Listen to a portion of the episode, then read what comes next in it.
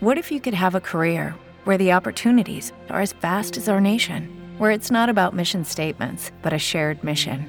At U.S. Customs and Border Protection, we go beyond to protect more than borders from ship to shore, air to ground, cities to local communities. CBP agents and officers are keeping people safe. Join U.S. Customs and Border Protection and go beyond for something far greater than yourself. Learn more at cbp.gov/careers. Ciao, vi trovate su Che Storia, un contenitore di racconti incredibili ed affascinanti di donne e uomini protagonisti di episodi che hanno cambiato per sempre la loro vita. Ah, dimenticavo, io sono Fabio Bernacconi e ve la racconto. La signora Tonina vendeva piadine in un chiosco sul lungomare di Cesenatico. Ma il 13 gennaio del 1970 alle 11.45 era occupata a fare altro avrebbe dato alla luce quello che sarebbe diventato la leggenda moderna del ciclismo italiano. E così, sotto il segno del Capricorno, all'ospedale Bufalini di Cesena, Marco emette il suo primo vagito. Pesa 3,75 kg. È bello, ha gli occhi vispi.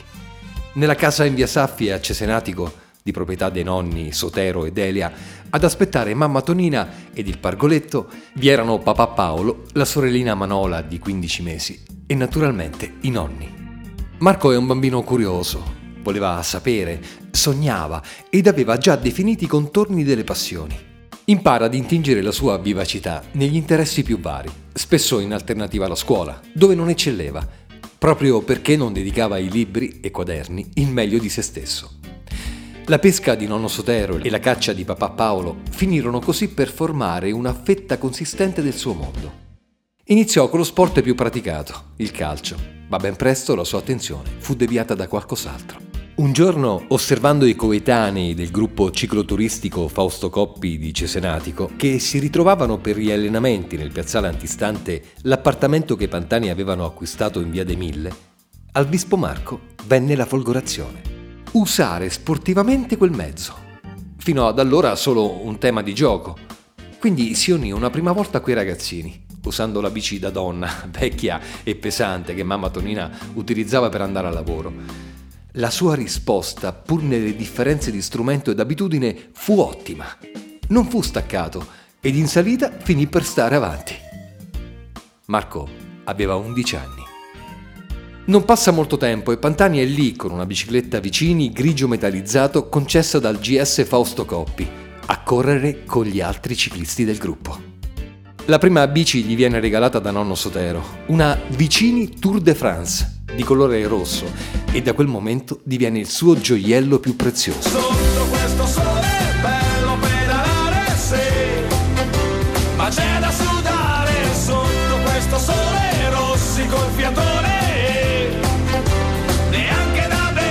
La bici viene pulita, lavata ed asciugata dopo ogni uscita, la compagna perfetta per le salite di tutta la Romagna.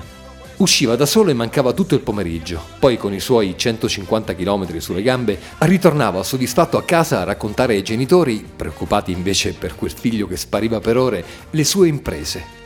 In gruppo non era da meno, si faceva superare da tutti i ragazzini e proprio quando cominciava la salita li staccava uno per uno rimettendosi in testa al gruppo, cosa che non solo faceva in allenamento, ma che avrebbe continuato a fare anche nelle grandi corse. Da lì partì il suo rapporto col ciclismo, tesserandosi nel gruppo cicloturistico Fausto Coppi di Cesenatico. Qui emersero subito le sue doti di grande scalatore ed il 22 aprile 1984, con la vittoria in solitudine a Case Castagnoli di Cesena, inizia la sua leggenda. Con gli anni quella immediata e strabiliante attitudine alle salite divenne più marcata e i suoi successi più prestigiosi.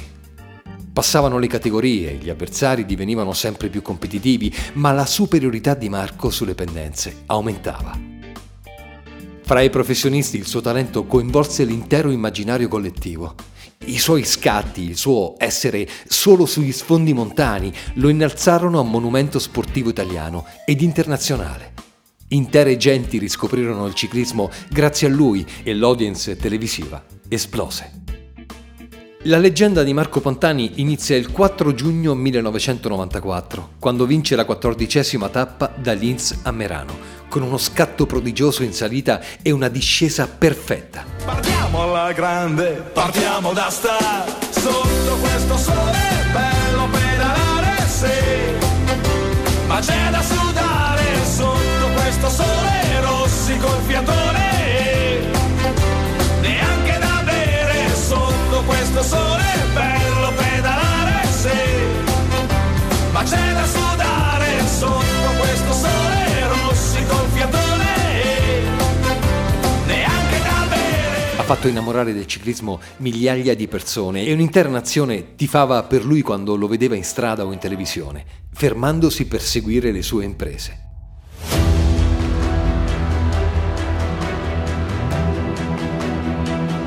Il giorno dopo la sua prima vittoria di tappa al Giro d'Italia, Pantani sfida e conquista il Mortirolo, con pendenza media del 10,3% e picchi del 18%.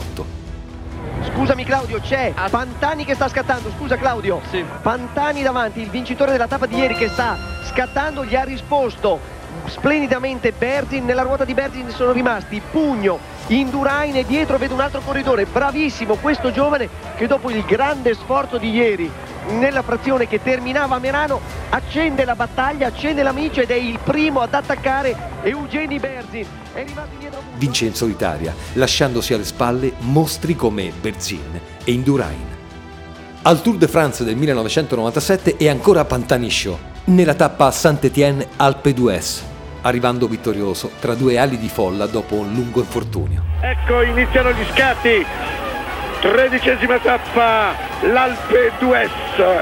Pantani incomincia il suo forcing nella scia di Pantani Virenk, poi Urrich in terza posizione, poi c'è Riss.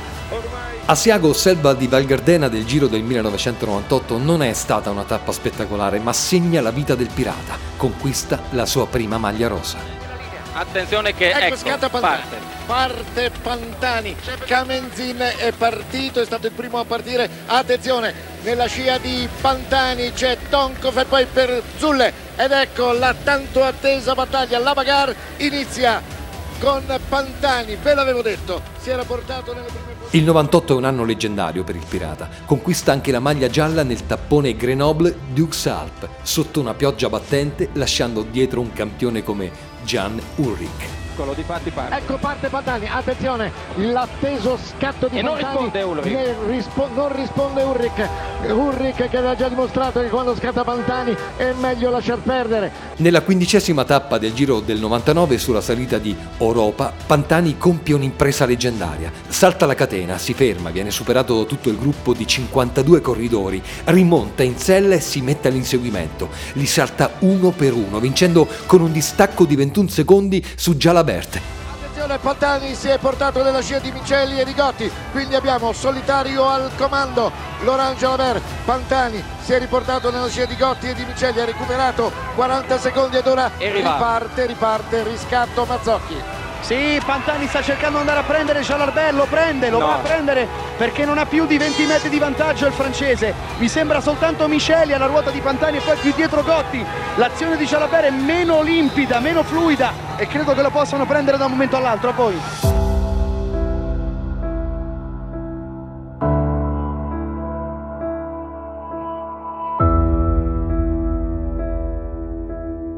Qui si consacra la leggenda del pirata.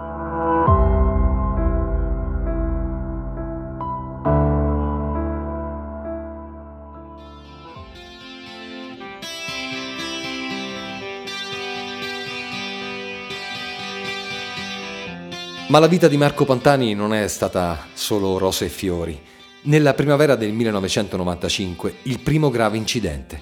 Durante un allenamento si scontrò con un'auto e rimase in ospedale per molti giorni, tanto che non poté più partecipare al Giro d'Italia. Si rimise subito in sella alla sua bici, ma proprio quando stava ricominciando la sua brillante carriera, arriva il secondo incidente. Nell'ottobre dello stesso anno, nella discesa di Pino Torinese, fu investito da un fuoristrada che procedeva in senso contrario. Si fratturò tibia e perone, rischiando addirittura di perdere un arto e di dover rinunciare per sempre all'attività agonistica. Dopo diversi mesi trascorsi in ospedale, si ripresentò in pubblico con un look completamente diverso. Capelli rasati, bandana e orecchino. Il pirata era pronto per ricominciare. Corri più veloce del vento. E il vento non ti prenderà mai. Corri ancora adesso, lo sento. Sta soffiando sopra gli anni tuoi. Nonostante tutto, nel 1996 era di nuovo in sella alla sua bici, pronto a disputare nuove gare. Le vittorie al Giro d'Italia e al Tour de France del 1998 lo collocarono nel ristrettissimo novero dei leggendari del pedale e lo posero in cima al gradino più alto del podio degli sportivi italiani contemporanei. Dimmi cos'è che fa sentire il vuoto che ti toglie tutto e fa finire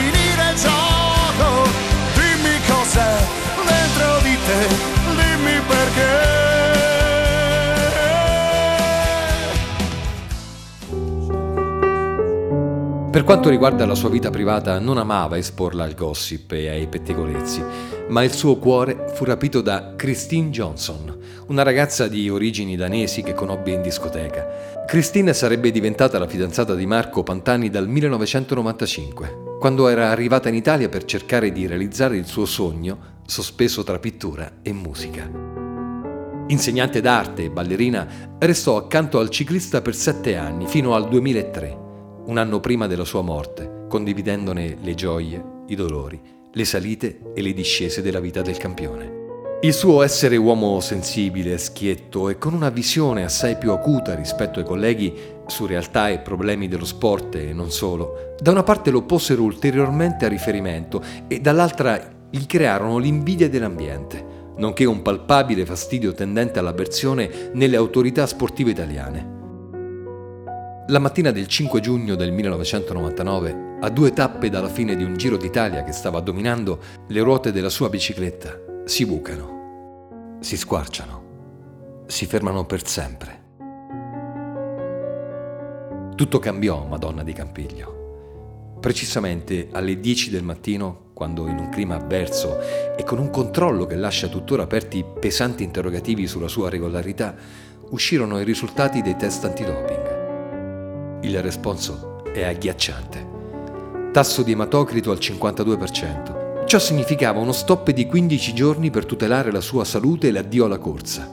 La disperazione di Pantani e del team che seguì a quel valore non fu tanto per la perdita di una vittoria che già ci si sentiva in tasca, quanto per l'assurdità dell'evento. L'accoppiata Pantani e fuori norma non era un'accoppiata possibile. Si parla subito di complotto ai danni di Marco Pantani arriva la disperazione di Marco. Il non accettare la situazione, il cercare di capire perché lui, a chi potesse star scomodo, chi poteva volere Pantani fuori dai giochi. Le motivazioni che possono far pensare a un complotto sono diverse. Prova determinante sono le voci di corridoio della sera prima che parlavano di un Pantani assente dalla partenza di Campiglio nella mattina successiva, proprio in quel 5 giugno. A quel valore fuori norma segue la richiesta di un nuovo prelievo per ripetere le analisi. La proposta viene rifiutata in quanto non consentita. Le analisi vengono ripetute sullo stesso campione di sangue e l'esito non poteva che essere identico. Il regolamento non prevedeva controanalisi diverse. Grossa lacuna il prendere in considerazione solo un possibile errore meccanico e non un possibile errore umano. Le controanalisi vengono fatte perché si pensa che le macchine siano state tarate erroneamente e non si pensa che qualcuno poteva anche non volutamente alterare il campione di sangue. Pantani farà delle analisi in un centro esterno e questo non confermerà l'esito dei medici UCI, ma a quel punto nessuno gli crede. Pantani deve tornare a casa e non perché, come crede lui, è stato vittima di un complotto in quanto elemento scomodo, quanto per preservare la sua salute. Viene abbandonata la maglia rosa e ritirati alla cassa 15 giorni di squalifica. Le sue dichiarazioni all'uscita dell'hotel furono Credo che c'è qualcosa di strano. Sono ripartito dopo dei grossi incidenti, ma moralmente credo che questa volta abbiamo toccato il fondo. Con una felpa grigia addosso, l'umore in tinta con l'abbigliamento e circondato da numerosi carabinieri, viene scortato fino all'auto, sale e se ne va. Con quella macchina se ne va il campione, l'uomo, lo sportivo, lo scalatore, colui che aveva permesso al ciclismo di avere risonanza internazionale, colui che aveva fatto battere all'impazzata i cuori dei tifosi e che aveva permesso di piangere di gioia ad ogni sua vittoria. Con quell'auto se ne va Marco Pantani e sfortunatamente non tornerà più.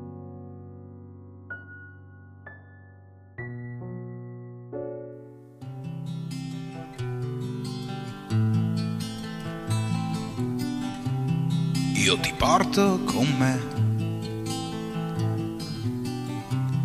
Come i giorni di pioggia. A due passi dal mare, solo e il sorriso un po' triste. Per Pantani fu l'inizio di una lunga odissea di torture. Venne posto alla gogna da fette consistenti di quei media che prima lo osannavano Solo pochi giorni dopo la stessa magistratura iniziò ad aprire su di lui fascicoli e ad indagarlo. Si aprirono così per Marco le porte dei tribunali, anche in mancanza di reali presupposti di legge.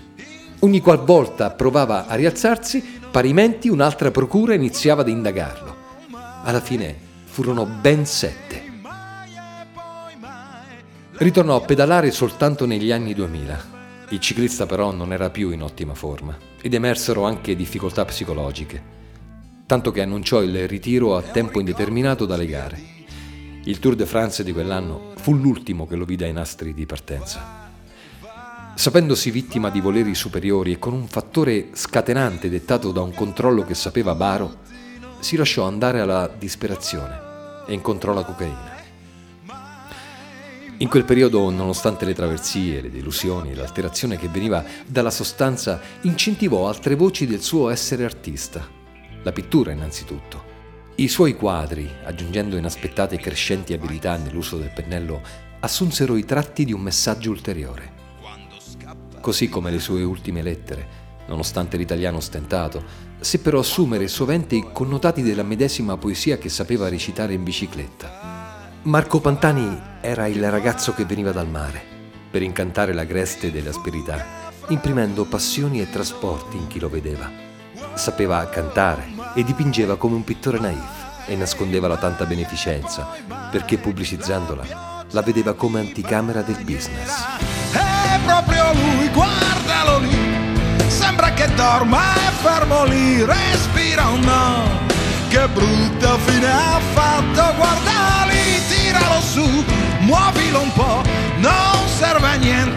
c'è più, chissà dov'è, è proprio andato via, vai, vai, vai, pirata sei tutti noi,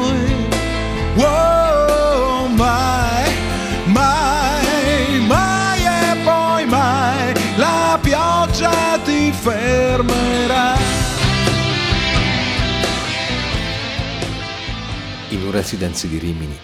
Marco Pantani, l'eroe, lo scalatore, il pirata dallo sguardo dolce innamorato della vita, il 14 febbraio del 2004, proprio nel giorno degli innamorati, trovò la morte.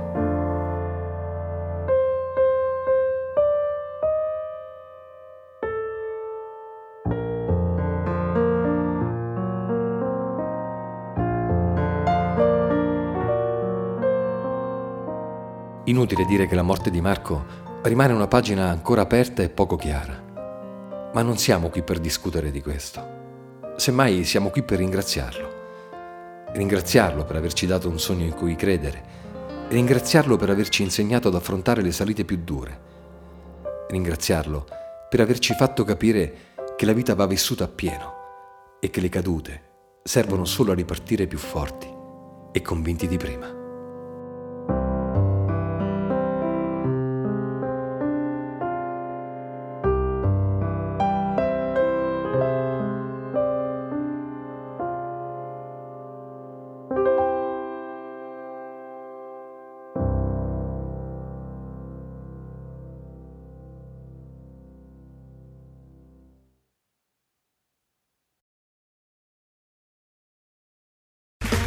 Okay, round two.